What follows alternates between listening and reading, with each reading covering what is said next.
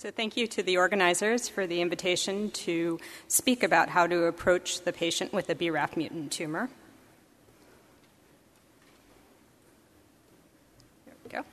So, this is my topic outline. And after the first three topics, the rest of my presentation will focus on caring for patients with BRAF V600E mutated metastatic colorectal cancers.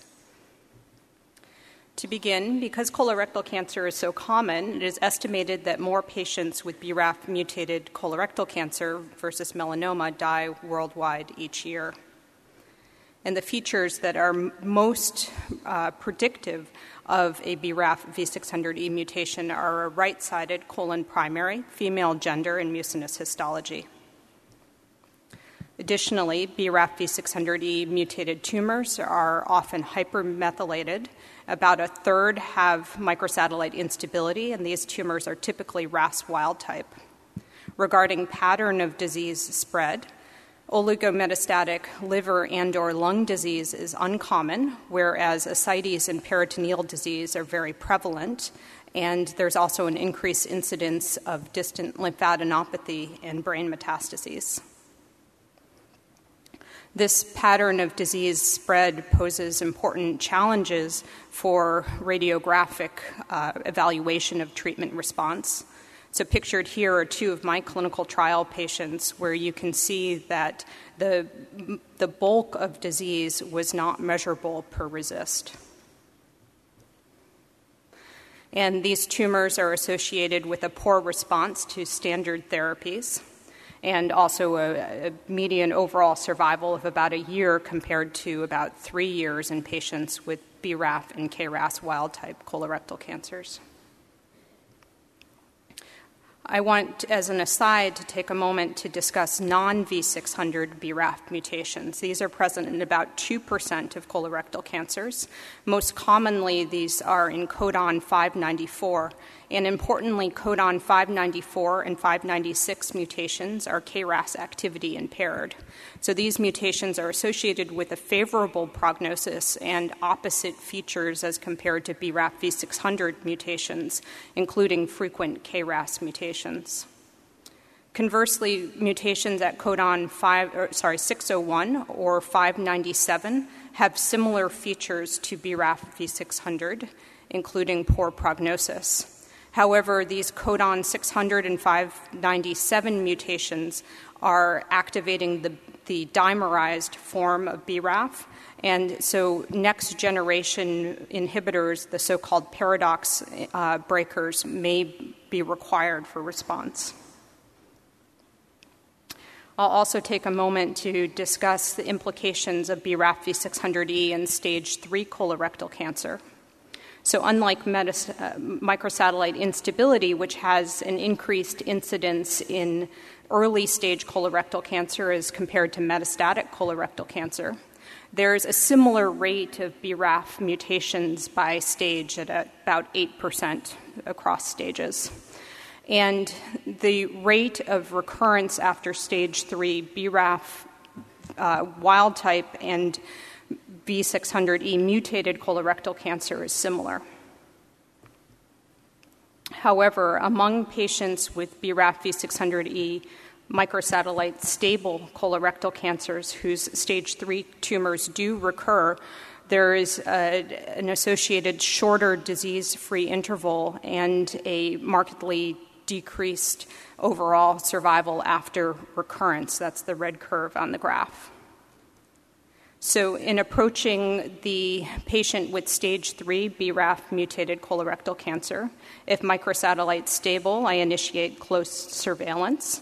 If microsatellite unstable, I consider enrollment in an adjuvant immunotherapy trial, such as the cooperative group ATOMIC study, which is comparing FOLFOX alone to FOLFOX plus atezolizumab. The remainder of my talk will focus on caring for patients with BRAF V600E mutated metastatic colorectal cancer. And in fit patients, I always consider first line chemotherapy with full FOLFOXIRI, with or without bevacizumab, based on the TRIBE data suggesting an improved overall survival with more aggressive induction chemotherapy.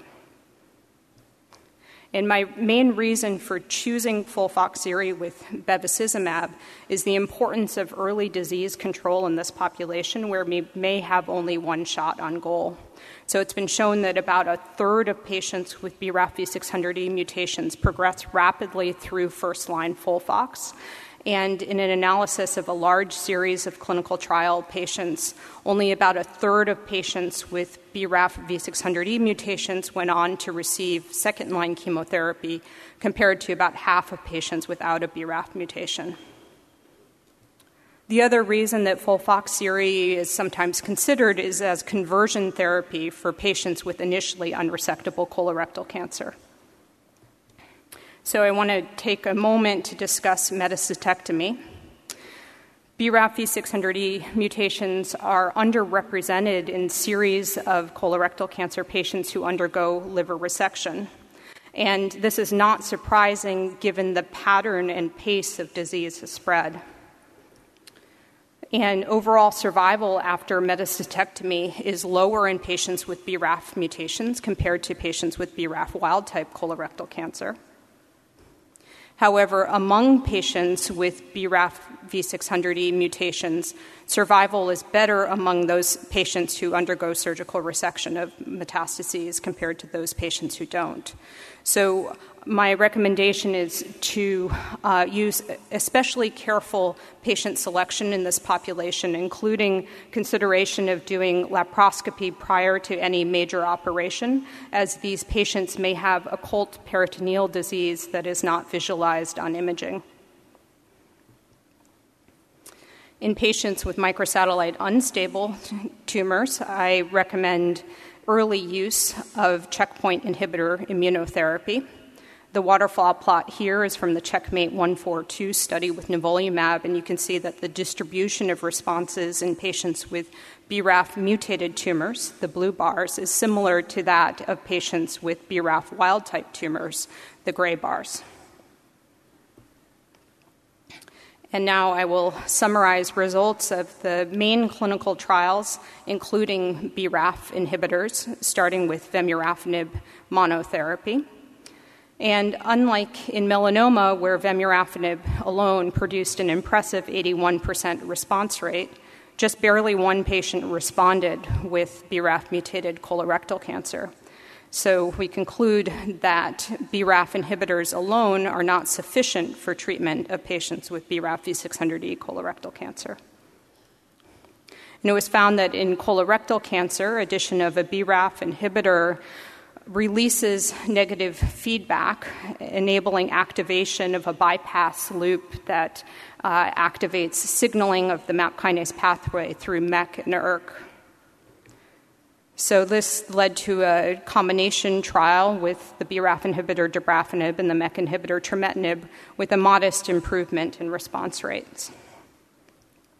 Preclinical data also suggested that targeting of EGFR may be required to overcome resistance to BRAF and MEK inhibitor combinations.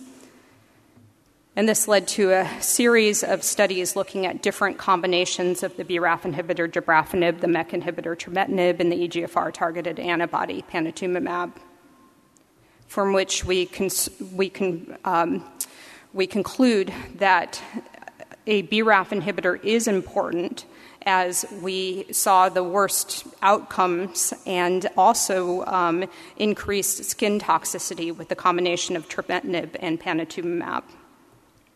It also appeared that three drugs may be better than two, as response rates and progression free survival were improved with the triplet combination. However, durability of disease control was a challenge, with transient responses that were not confirmed on a subsequent CT scan and modest progression free survival. In another study that uh, looked at a more potent BRAF inhibitor, encorafenib, with cetuximab, and with or without a PI3 kinase inhibitor, It was notable that with the encorafenib plus cetuximab combination, we, it was seen that the confirmed response rate and progression, progression-free survival matched that observed with the dabrafenib plus trametinib and panitumumab triple combination therapy. So encorafenib plus cetuximab is the subject of further study, but first I want to discuss SWOG 1406, which was the first randomized controlled trial for this population. And in this intergroup study, uh, patients were randomized to receive a standard of care chemotherapy with uh, cetuximab and irinotecan, or an experimental therapy with vemurafenib added. And patients on the standard of care arm could cross over to receive vemurafenib at progression. The primary objective of this study was progression free survival. And S1406 was a positive study with a statistically significant improvement in progression free survival with vemurafenib, cetuximab, and irinotecan. Of note, the median PFS of 4.3 months again matches what was seen with dabrafenib plus trametinib and panitumumab, and also with encorafenib and cetuximab. In contrast, the median progression free survival on the standard therapy arm was only two months. And durability of disease control remained a challenge with this strategy, and a decision was made not to file for FDA approval. Still, given just how poorly these patients do with standard of care chemotherapy, the combination of irinotecan with either cetuximab or panitumumab and vemurafenib was added to the 2018 NCCN guidelines as a subsequent therapy option for this patient population. Meanwhile, the Beacon CRC uh, phase 3 study of encorafenib plus cetuximab with or without the MEK inhibitor binimetinib uh, being, is being compared to a control arm with either FOLFOXIRI plus cetuximab or irinotecan plus cetuximab. And the safety lead in for this study is complete. And the randomized portion of the study will have 615 patients, or 205 patients per arm, making this by far the largest clinical trial for this population. The primary endpoint is overall survival of the triplet therapy as compared to the control arm. And the study is open at over 250 sites worldwide and is expected to complete enrollment late this year. The initial results of the safety lead in were first presented at ASCO GI in San Francisco in January, and these were results in the first 30 patients treated with the triplet combination. The overall response rate was 48%. 45% of patients had stable disease. There were two patients who were not evaluable for response, and no patients had primary progressive disease. And the preliminary estimate of progression free survival was a median of eight months, roughly doubling what we had seen in previous studies. And the median duration of response was 5.4 months. And I look forward to an update on the safety lead in at 11:30 tomorrow in this room. And if the randomized portion of this trial recapitulates what we've seen so far in the safety lead in, I expect that the combination of encorafenib, cetuximab, and binimetinib will become an, an approved standard of care for BRAF V600E mutated colorectal cancer. Regarding resistance biomarkers, we found that BRAF V600E mutant allele fraction and cell free DNA correlated better with radiographic response than did change in CEA.